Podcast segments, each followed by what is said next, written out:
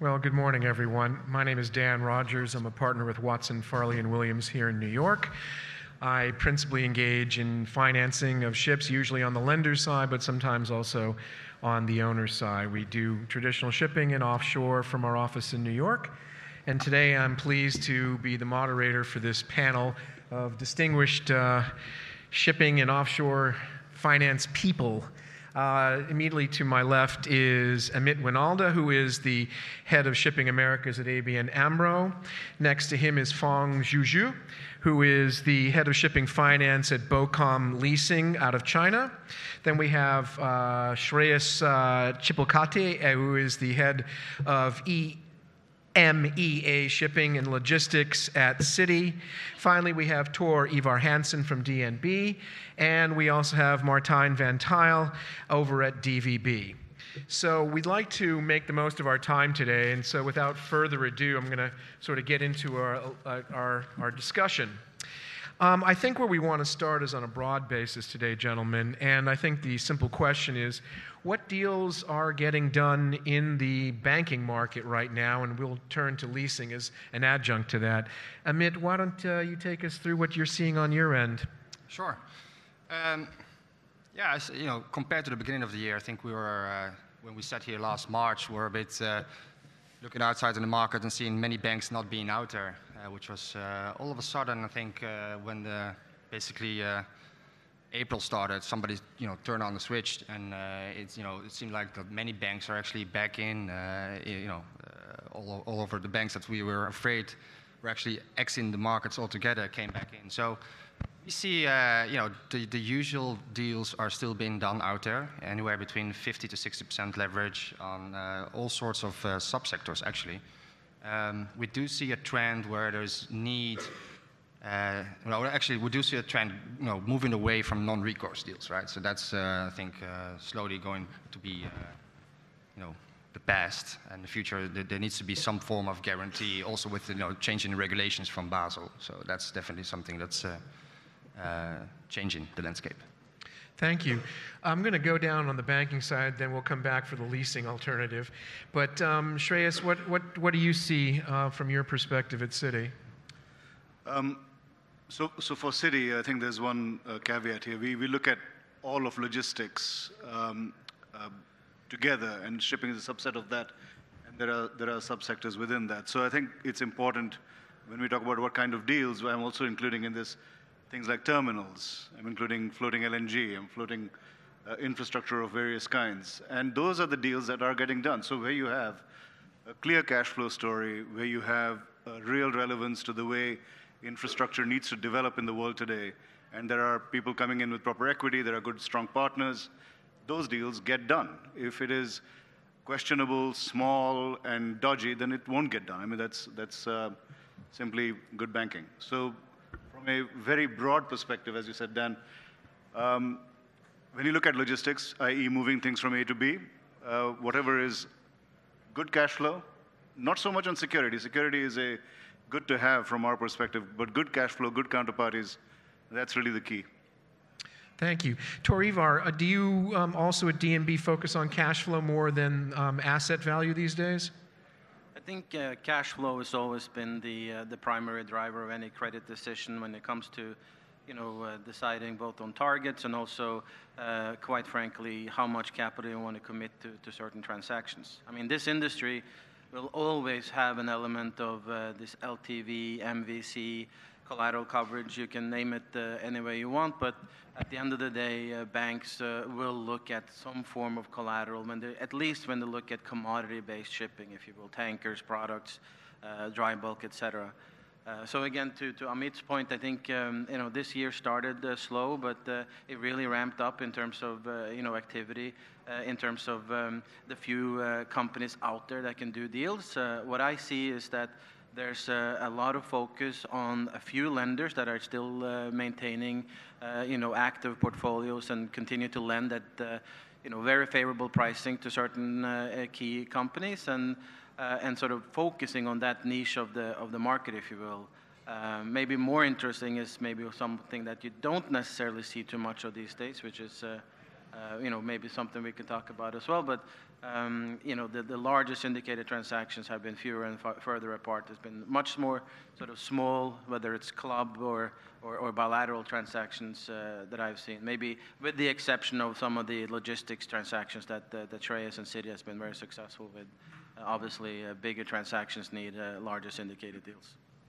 Martijn, where does DVB position itself in this market? Um, yeah, DVB always has had its own little DNA. We, we traditionally keep close to uh, the asset. Uh, of course, counterparty uh, uh, recourse are important, but I think we're one of the one of the few, if not the last one, that is that is comfortable still looking at uh, non-recourse.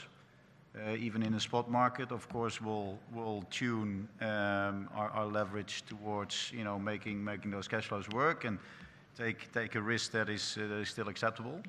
Um, but typically, those are deals that still get done. So moderate leverage, liquid asset, uh, non-speculative uh, for for existing clients or for new clients, uh, but serious ship owners.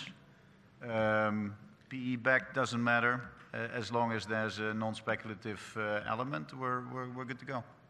Great. Let's take a look at the flip side of this and let's talk a little bit about leasing. Uh, what uh, sort of deals does BOCOM focus on? Is there any particular favored uh, sector that is particularly appealing to, to BOCOM leasing?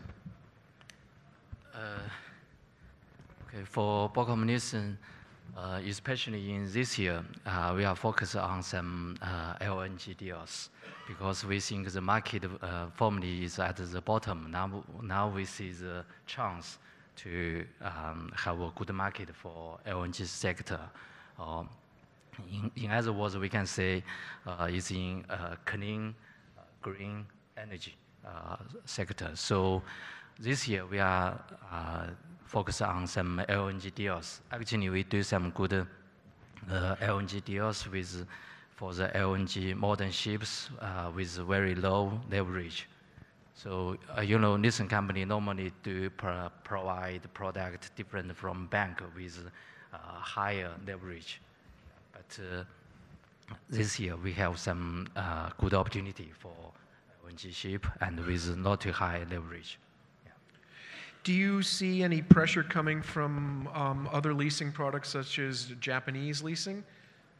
Uh, how to say, Japanese Nissan is always uh, very competitive uh, in terms of uh, cost, uh, cost, uh, especially for the considering the, the cost level. They are always competitive with us, frankly speaking. But Chinese leasing company, in the past, maybe we can say past five years, do have achieved some, uh, do made some good, uh, good deals. Uh, not for the reason of the cost, but for the highest, very high leverage, and also uh, has a good opportunity to uh, enter into the market uh, when the market is the, the new building price or the second-hand vessels price is at very very low. So we think there are some reasons even the cost is not too favorable for uh, Chinese leasing company, frankly speaking. Yeah. Okay. Well, let's talk about what types of deals don't get done these days. And I guess why don't you continue from the leasing perspective? What types of deals you would not be interested in doing? Um, I don't know for other leasing company what they will do or will not, but for Bocom Leasing, that is very clear. Um, if when the market, how to say, if the balance seemed uh, not in good, good in, uh, in good order, uh, the demand is or the, the, the supply is more than the, the demand will will be very careful to enter into that, that market. That's the reason in the past two or three years, actually, we have not uh, made uh, uh, many uh, dry bulk ships, especially from 2012 and to 14 or 15. Uh, we are focused on container ships. And in 2016, actually, we are interested in in tankers. And we have a lot uh, encouraged, how to say, we have not invested uh, too much in dry bulk in the past, uh, past uh, few years. Yeah. Okay. And uh, also for VLCC, considering the uh, crude oil's uh, oil pollution liability, so we are also not interested in VLCC deals. Yeah.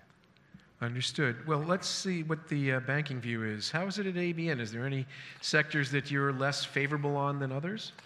Well, I have to say, and I think I've, uh, I've said it in March also, we are open for all subsectors. We just tailor the deal to where the sector is currently in the market, right? So it needs to fit certain criteria. We're looking at LTV, we're looking at earning capacity, and then we structure the deal to the underlying subsector.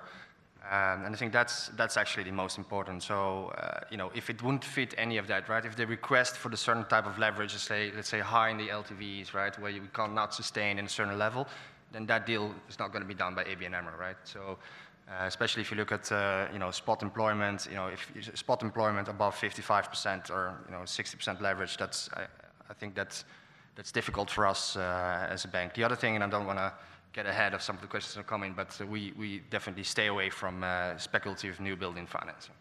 That's interesting. What about Citi? What do you feel about new building financing? How does that strike you? Um, well, it depends on how it's structured. I mean, we wouldn't really want to go um, and sort of to paraphrase uh, what Tor Ivar said earlier. The question is, is it the best use of our capital? And if it isn't, we wouldn't do it. Usually, the, the answer is for regular, high flow, well regarded clients, we would do those financing simply because there is a, there is a story behind why we would do it. Is, is there a capital markets takeout? Is there an export credit agency wrap that makes it interesting? Uh, is there a big enough bank group that makes syndication interesting and maybe you are the sole book runner, there's a fee there? Uh, it all depends on capital and the returns that the transaction actually generates for, uh, for, that, for that capital. So I don't think that there are um, particularly any great desires within my organization to fund new, new, um, new fleets, uh, given where we are on most of our supply-demand metrics, um, notwithstanding all the tiny bumps that we saw in, the, in Adrian's presentation earlier. Uh, there, is, there is certainly a lot of cleaning up to do. Uh, we will see what happens with the scrubber and sulfur regime. Uh, but given where we are, um, it depends really on the client, I guess is the very, very short answer. Well, I think that raises an interesting question about clients. Um, are you open for new clients? Tor Ivar, would you like to field on that? Sure. I think, um, um, first of all, uh, we were always interested in looking at new opportunities and new business. Uh, you know, but the big caveat is really what uh, what Shreyas was, uh, so um, so very well put, if you will, uh, the best use of capital and also uh, the the velocity of how you can use that capital. For some clients uh, and and certain industries and segments, it's more interesting, um, maybe because of consolidation opportunities or um, you know, other things that we feel can create uh, uh, business opportunities going forward, raising capital, capital markets takeout, bond issuances, equity raises, you name it. Again, uh, you know, again, paraphrasing Shreyas, the, the big picture is what drives the, the business decisions. And if a new client or new company or new investor, be it private, private equity or private-private, uh, you name it, uh, we will be there to look at it and, and consider it and, and always be there to try to provide the best possible service we can provide to, to the client, uh, again, considering the, the overall business perspective. Great. Martijn, what about a DVB? Are there any sectors that are more difficult for the bank to consider? And also, are, how do you feel about any new clientele at this time? Um, Asset, is important for us, so uh, we, would stick to uh, the more liquid markets. Uh, I think um, offshore we're completely out of in terms of new lending. Um, I don't think that cruise or, ferries is something we, would go back into. So we, stick, to main, mainstream. In terms of assets, the type of deals we do, we need, liquidity, and that's what we look for. In terms of new clients, uh, we've always been open to new clients, uh, be it, you know, well-established shipping companies that, you know, want us as a bank, or be it uh, a PE that wants to enter uh, on some sort of basis, obviously we'll, you know, give them a deal uh, structure that, fits that particular profile. But uh, not, dogmatic at all towards uh, new clients, to the contrary. So at DVB, there really wouldn't be an emphasis on clients that have intentions on going public, for example? No, that's, that's nice. I mean, uh, obviously, but uh, we, we, we, we do very well with, uh, with smaller owners. Uh, uh, that, you know, we're not a big bank ourselves, so we appreciate that. And we can add value for, for a growing company that, uh, that has, you know, a good business going for them, why not? That's helping. Let me switch over to Citi to get you know a sort of a, a big bank view on this. Um, do you feel that uh, company going public is a, a, a, good factor, something that is a plus in your analysis? Well, I know what my investment banking colleagues want me to say on this one, and obviously the answer is yes, go public. It's amazing.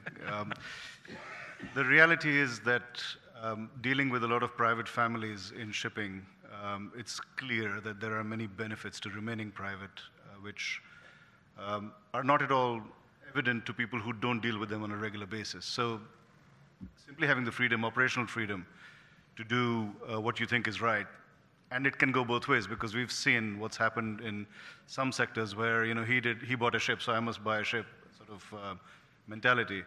But I think there is a lot happening within some of the larger clients in, across all sectors. Actually, there is a big generational change coming. And within that generational change is embedded the desire to have better corporate governance. Sometimes the next generation doesn't want to be in the shipping game. So there are lots of things which are going to drive the public private decision within that family dinner table. Um, from a bank perspective, we seem to basically just give the best advice. Obviously, that's what we want. Equity private, market, private holding and public holding is one thing, but I think for very good reasons, uh, which we can discuss in the next question if you want, Dan, but I think for very good reasons, diversifying into the public debt markets is something that shipping sorely needs. Uh, we are seeing a significant reduction in available bank capital. I mean, this has been a theme for the last perhaps six, seven years now and across all these conferences. But when you have a well developed capital markets strategy, it does drive a lot of the um, uh, sort of corporate governance uh, basics that will be needed when the company eventually goes public on the private side, on the equity side. That fact, I think, is not probably the most important thing when a family thinks about going public, but having that discipline around high yield markets or investment grade markets, there are very few investment grade companies in shipping, but there are a couple. And having that discipline certainly helps with how you're going to look at hiring maybe a CEO or a CFO that's coming from outside, um, and, and the discipline that surrounds that. So I think there are, there are arguments both ways. But to answer your, your question, I think being public confers obviously some um, flexibility around equity and sharing of that risk. However, staying private, especially in today's environment, where within Liner, for example, you are seeing consolidation which allows you to perhaps position for an, uh, hate the word oligopoly, but, but there is a logistics um, set that is developing around, around these liner companies that includes terminals, includes land logistics. It's a very interesting time to be private because you can do a lot more things and you don't have to explain to anyone what your thinking is and people questioning you. Uh, so stay private until you can't afford to anymore, I guess. that's that's good advice. Um, Amit, what do you think is the is the is the path forward for companies? Should they be diversifying their financial tools? Should they be going public, or as um, Shreyas just suggested, stay private until they really need to go public? How do you see that? I think uh, to a large extent I agree with uh, my colleague at, uh, at Citi. You know, the, the, the, one of the issues is uh, just to, to discuss a little bit the flip side. If you're you're a listed entity and your, your market is doing well, you're earning a lot of cash. Your investors would want you to invest more, which actually, you know, as being correlated, you're going to be potentially buying assets at a too expensive price, right? And, That's and right. Instead of you know, trying to beef up liquidity and, and weather for the storm to come, right? Which is, it is a cyclical business at the end of the day. But you know, I do agree that if you get a certain size of company eh, and, and you're listed and you can also diversify potentially maybe even I don't, you know, in, within your subsector or to different subsectors uh, and be large enough and indeed play also the, uh, the debt uh, capital markets as well, then it, it, it can make a lot of sense. Uh, but so far, you know, we haven't seen that many companies being able to do that. Uh, I haven't seen a lot of uh, shipping companies going to the debt capital markets as of yet. I think the other interesting uh, potentially diversification of uh, funding will potentially be, you know, the private placement of debt. So not so much the public debt, but maybe trying to get debt placed with insurance companies, pension funds, and the likes, right? So that may be an interesting angle too. Thank you. Tor Ivar, since you run DNB Markets, obviously I would think that you would be keen on some of the more uh, public debt or even you know, private placements of debt that we've just discussed. Um, what do you think is the right way forward for shipping companies in this area? I, I certainly see the merits of both being private and, and being public. And, and again, I think the, the, uh, the, um, the focus of DNB markets uh, over the past uh, you know, few years uh, have been very much towards helping companies as uh, soon as they get uh, public, both on the equity side and the public uh, debt side. But again, it really depends uh, at the end of the day on the on the strategy of, of, the owner, if you will. I mean, uh, it was mentioned here, family ownership. Uh, obviously, that's been a huge part of shipping, and still is a huge part of shipping in, uh, in uh, on a day-to-day basis. And uh, I really see the the merits of being a private owner as long as you again uh, work uh, uh, diligently towards diversifying your, your sources of capital, which traditionally has only been the bank market. Um, you know, the private placement market is definitely a, a market that uh, industry should consider more and more. Uh, one of the big uh, hurdles in that market, obviously, is uh, that the insurance companies in the U.S. at least have uh, uh, some very strict requirements regarding their their, their capital allocation towards you know riskier assets. Basically, meaning that I think 97% of all they invest in has to be investment grade, uh, i.e., triple B minus and above. And as uh, put it, there's not that many investment grade shipping companies out there.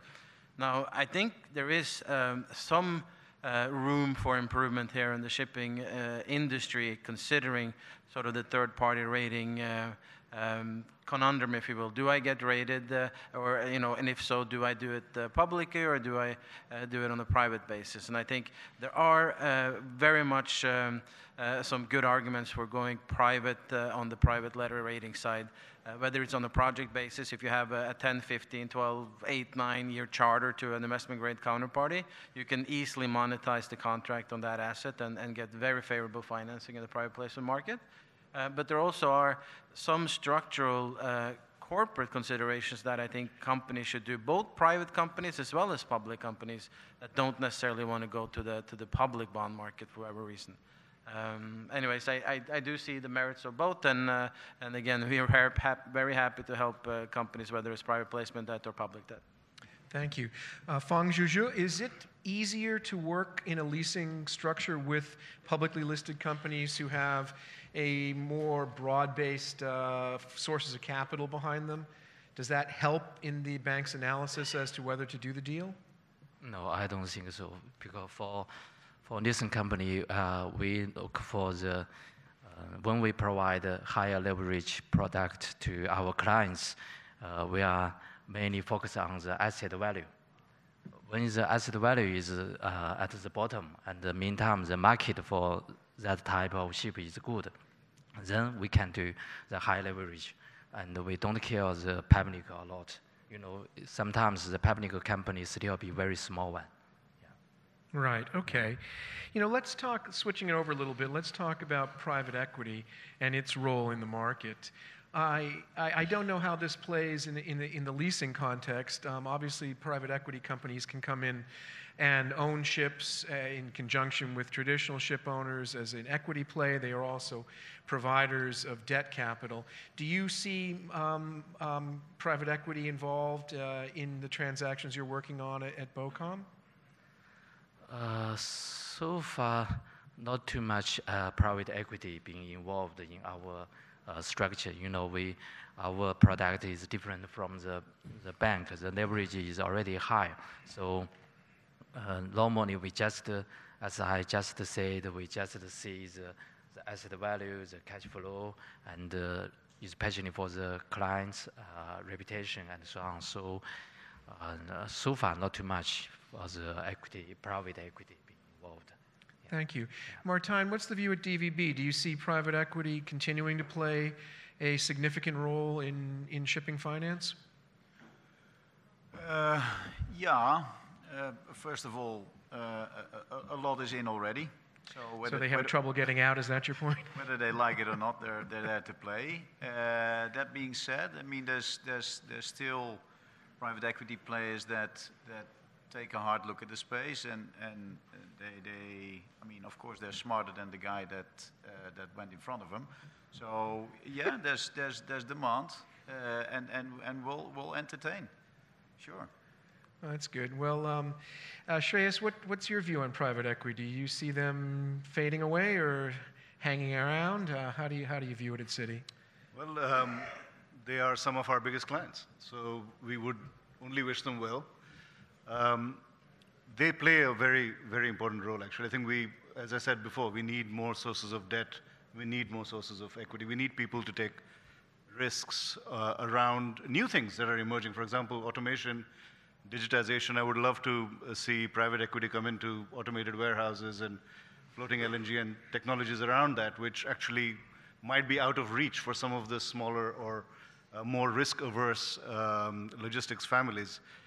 Uh, they're absolutely welcome, and actually they are playing a part uh, in these in these technologies. So, uh, debt, equity, please bring it on. Um, and, and we have excellent partnerships with good operating companies uh, that can lay the groundwork for a, for a bigger strategy. So, so very valuable partners.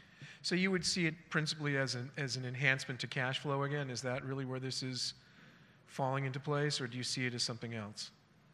Um, I think from, an, from the operating company in which they would invest, I think that's not really much of an env- enhancement of cash flow because they, they should really rely on what that business model is. But I think their connectivity across uh, different parts of logistics, across automation, across new investments, across venture capital, that stuff is really, really important for us to be able to connect better with.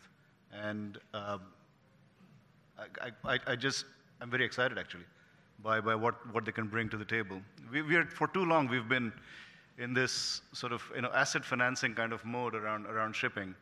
I think we need to look at what the future is, what digitization is going to um, uh, make new opportunities uh, arise for us uh, around drones, around data gathering, around um, artificial intelligence. Uh, we, we are simply not doing enough.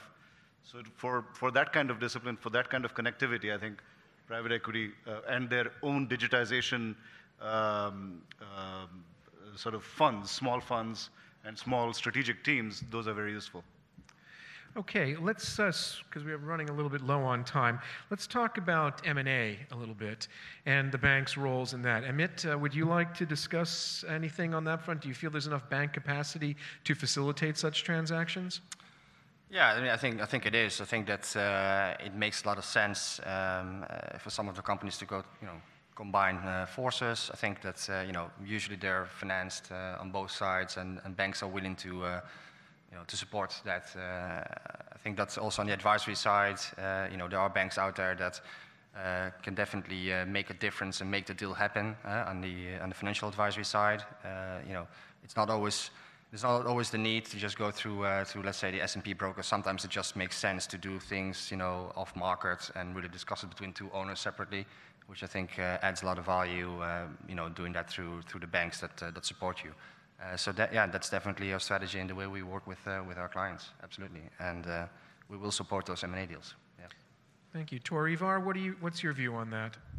It's a great question. I, am I'm, I'm wondering if, uh, if Amit uh, uh, Uh, is correct because I'm, I'm, I'm not sure.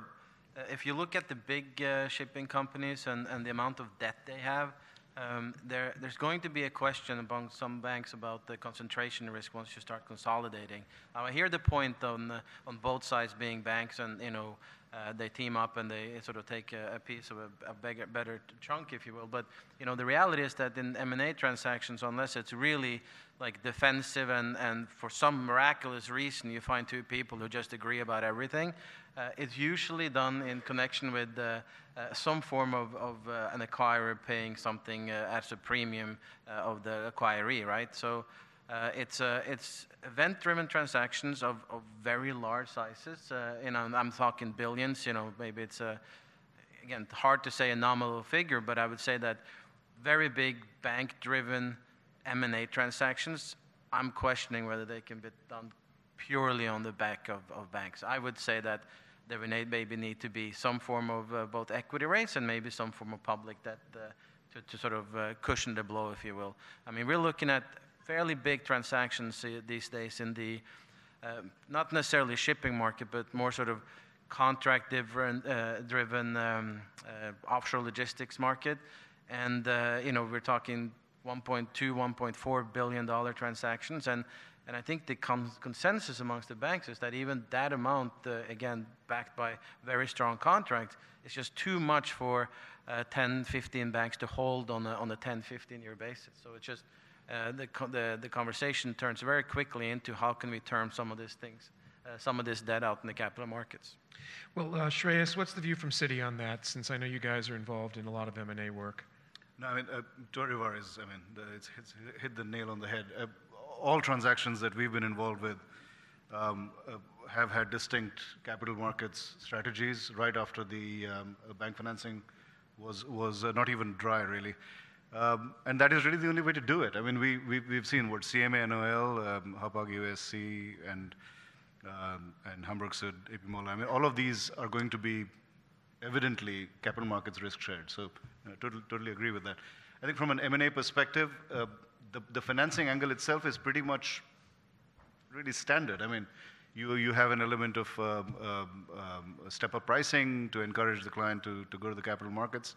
But other than that, it's not really that different from what we would, how we would approach a, a normal large syndication. Uh, and of course, the partnership with the investment banking community internally and externally, uh, that, that, that is the extra um, sort of element to it. But from a 1 billion or 5 billion perspective, I think it's the same amount of work. All right, well, we're out of time, and I want to thank our panelists today for providing such cogent insights into the current state of the banking and lease financing markets. And should you have any questions, I'm sure you can approach them over coffee or at any point during the day. Thank you very much for your time.